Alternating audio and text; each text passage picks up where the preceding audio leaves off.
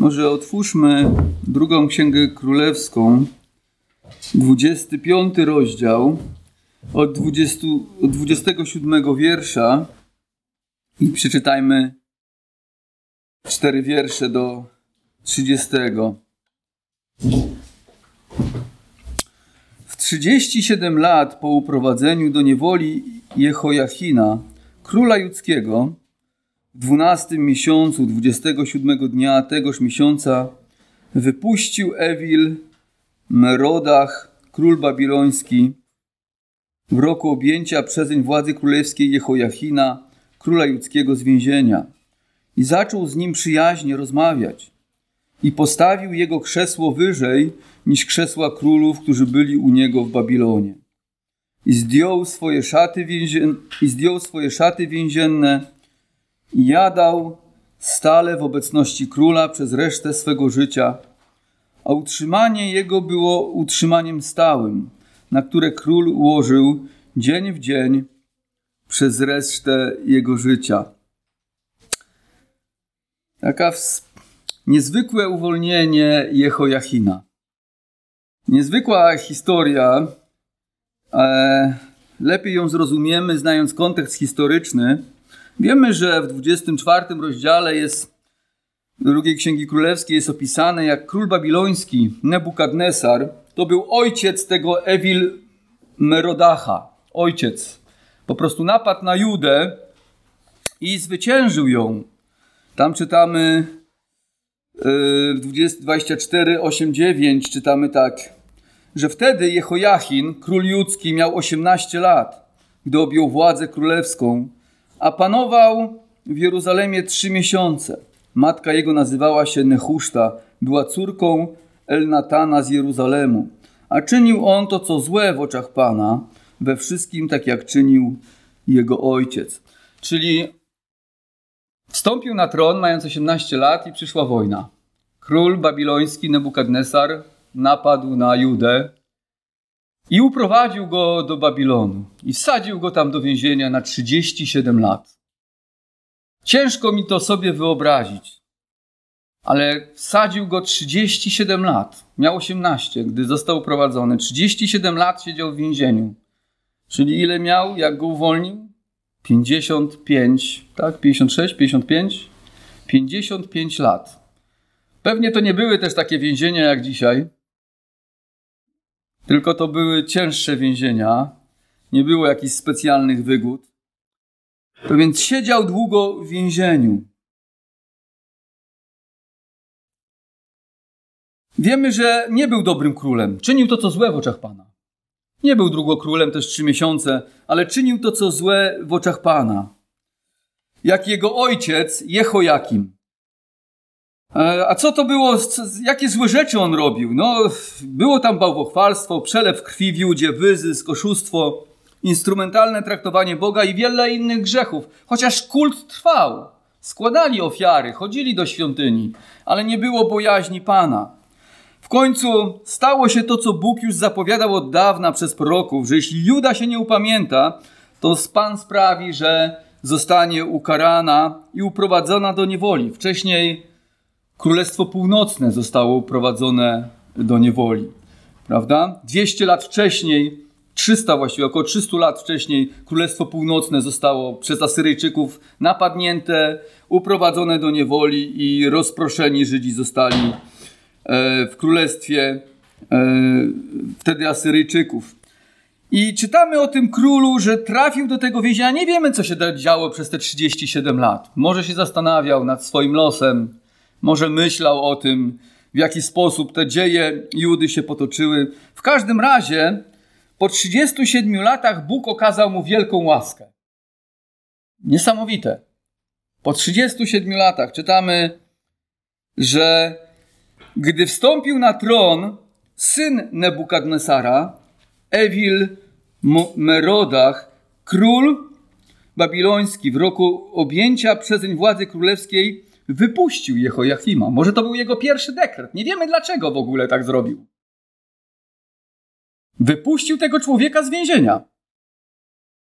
Nie mamy żadnych zapisów, dlaczego tak zrobił, chociaż źródła e, żydowskie mówią, że być może ten y, syn Nebukadnesara siedział z nim w więzieniu i tam się zaprzyjaźnili. Nie wiemy dokładnie, ale niektóre źródła żydowskie mówią, że mogli razem siedzieć w więzieniu i tam się poznali. E, I to spowodowało, że później, gdy on wstąpił na tron, to uwolnił tego króla. To więc był uprowadzony jako osiemnastolatek do Babilonu, wtrącony do więzienia. Nie tylko on, ale również wielu innych. Tysiące Izraelitów wtedy zostało zabranych ze swego domu do niewoli. Wiemy, że na 70 lat. Tak? Na 70 lat Jeremiasz to przepowiadał. Mnóstwo ludzi zginęło, rodziny zostały rozdzielone, był smutek i płacz. Szczególnie dla ludzi kochających Boga musiało być to dotkliwe, bo świątynia została spalona i po prostu zniszczona.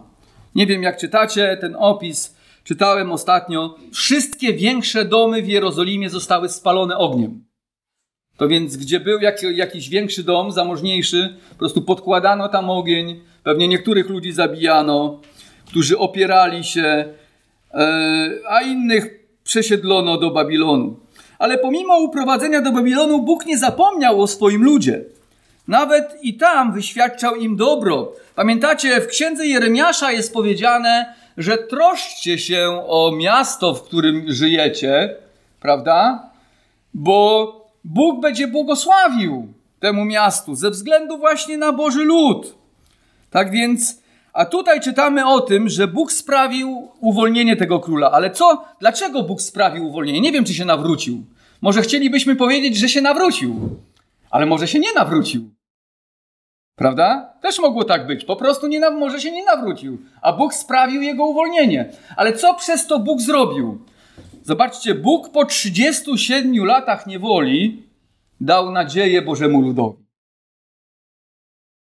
Ten Boży lud był w Babilonie i na pewno widzieli, że Bóg doprowadził do uwolnienia króla. E, nie? Być może niektórzy z nich myśleli, że Bóg o nich zapomniał, że Bóg już nie ma nic dobrego dla nich. A jednak Bóg po 37 latach pokazał przez łaskę dla tego króla, że nie zapomniał o swoim ludzie. Dał nadzieję dla swojego ludu. Jaki Bóg jest dobry, myślę sobie, jaki On jest miłosierny. Czytamy, że ten król przyjaźnie z nim rozmawiał, darzył go sympatią, a nawet wyniósł Jehoiachima wyżej niż innych królów, którzy rządzili prowincjami w Babilonie. Wydaje się, że zaprzyjaźnili się, prawda? Może lubił go, nie wiem. Może ten król miał jakąś sympatię w stosunku do Pana Boga. Przecież jego ojciec Nebukadnesar doświadczył kilka razy łaski od Pana Boga przez e, Daniela, który mieszkał, prawda, w Babilonie. Może opowiadał mu Nebukadnesar swojemu synowi, że Bóg jest wielki, że Bóg jest wspaniały, że to jest jedyny Bóg. Może to wywa wywarło jakiś wpływ na jego syna. Ale tak więc wiemy, że bardzo łaskawie zaczął traktować Jehoiachima, chociaż nie był dobrym królem. Nie był dobry, nie wiem, czy się nawrócił. Biblia nic o tym nie mówi. Chcielibyśmy powiedzieć, że zrobił tak jak Manases. Pamiętacie, Manases w ostatnich dniach swojego życia nawrócił się, a Bóg doprowadził do jego uwolnienia. Ale tu nic nie czytamy takiego. Może się nie nawrócił, po prostu Bóg jest dobry i Bóg jest łaskawy dla swojego ludu. To więc Bóg chciał dać nadzieję swojemu ludowi i skierkę nadziei, że jednak nie zapomniał ich i troszczy się o nich. Wyraźnie możemy dostrzec w tej niezwykłej odmianie losu króla Jockiego rękę Bożej opatrzności. Szczególnie gdy patrzymy na tą sytuację w kontekście, jakim jest umieszczona. Zarówno w Księdze Królewskiej, jak i w Księdze Jeremiasza, gdzie ten opis się znajduje, przed tym opisem jest wspomniane, yy, są wspomniane tragiczne wydarzenia Izraela. Zniszczenie Judy. To więc widzimy, że Bóg pociesza swój lud przez uwolnienie tego króla.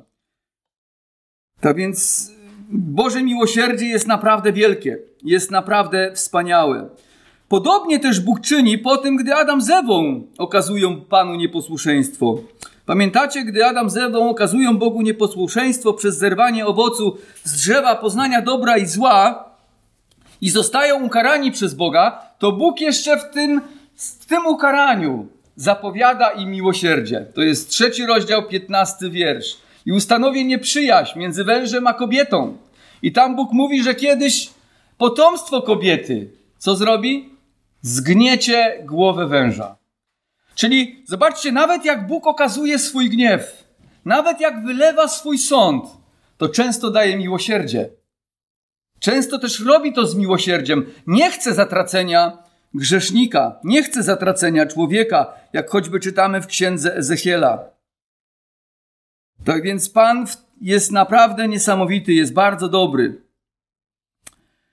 I wydaje mi się, że to też nam daje jakąś taką nadzieję, lepsze poznanie Pana Boga. Że widzimy, jaki Bóg jest w stosunku do nas, że celem Jego działania jest skłonienie nas do nawrócenia, bo chce nam okazać miłosierdzie. Jestem pewny, że tylko nasz Bóg jest taki, że w gniewie daje swojemu ludowi też nadzieję. Dzisiaj tą nadzieję, ta nadzieja jest w Jezusie Chrystusie. Wszyscy możemy się utożsamiać z Jehoiachimem, który 37 lat siedział w więzieniu. Jak Pan w jednej chwili odmienił jego los, to wskazuje na łaskę, jaką Bóg chce okazać ludziom w Jezusie Chrystusie. Każdy z nas był lub jest w niewoli grzechu. Każdy człowiek. Może to było mniej niż 37 lat, może 37 lat, a może więcej dla kogoś niż 37 lat. Jednak gdy Jezus wkracza w nasze życie, do naszego życia, to w okamgnieniu z więźniów i niewolników czyni nas wolnymi ludźmi, obdarzając nas życiem wiecznym. Zobaczcie, jaki Bóg jest dobry. Pan Jezus powiedział w ósmym rozdziale Ewangelii Jana, że każdy, kto grzeszy, jest niewolnikiem grzechu, a niewolnik nie pozostaje w domu na zawsze. Żaden grzesznik nie może czuć się bezpieczny, bo wisi nad nim Boży gniew, który objawi się w dzień sądu. Chrystus natomiast zapewnił nas, że jeśli On nas wyzwoli, to prawdziwie wolnymi będziemy. Wolnymi od mocy grzechu, Bożego gniewu i sądu oraz potępienia. Z pewnością uwolniony Jehoiachim po 37 latach i obdarzony królewskim szacunkiem musiał czuć się wspaniale. Nie mamy opisu, jak się czuł, ale po 37 latach wyszedł z więzienia. Znam trochę więźniów. Z niektórymi się spotykam. Niektórzy jedli u mnie obiad w domu. Mam z nimi kontakt co jakiś czas. Niektórzy dzwonią do mnie przez służbę w więzieniu. I opowiadają mi czasami, jaka to wielka radość była, gdy wyszli na wolność. Czasami po 10, po 15, byli też tacy, co po 25 latach za jakieś ciężkie przestępstwa wyszli na wolność. Po prostu musieli nauczyć się na nowo żyć. Ale była wielka radość. Też jakieś obawy zawsze temu towarzyszyły, dlatego że jedyny świat, jaki znali od, przez tak długi okres, to było więzienie. Ale myślę, że Jehoiachim był tym zaskoczony i radował się i cieszył się, że odzyskał królewski szacunek, ale przede wszystkim Bóg dał nadzieję Bożemu ludowi. Taki wspaniały powiew wolności doskonale znała Henrita Mers, oddana naśladowczyni Jezusa i założycielka Narodowego Stowarzyszenia Szkoły Niedzielnej. Powiedziała ona, ptak jest wolny w powietrzu, ale umieść ptaka w wodzie, a on straci swoją wolność. Ryba jest wolna w wodzie, ale zostaw ją na piasku i co się stanie? Zginie. Człowiek jest wolny w Chrystusie, ale żyjąc w grzechu, umrze. Jezus powiedział to w ósmym rozdziale Ewangeliana. Jesteśmy wolni w Jezusie Chrystusie, ale jeśli żyjemy w grzechu, po prostu umrzemy. Jeśli chcemy doświadczyć takiej wolności jak Jehoiachim, nawet większej, bo my doświadczamy wolności duchowej, wolności na wieki, wolności w sensie uwolnienia od naszych grzechów, musimy uwierzyć w Jezusa Chrystusa i trwać w Jego słowie. Gdy będziemy to czynić kiedyś podobnie jak Jehoiachin, który został przeniesiony z więzienia do pałacu królewskiego, my zostaniemy przeniesieni z naszego słabego, grzesznego ciała do pałacu naszego Ojca, do pałacu niebiańskiego. Wtedy to będzie wielka radość. Amen.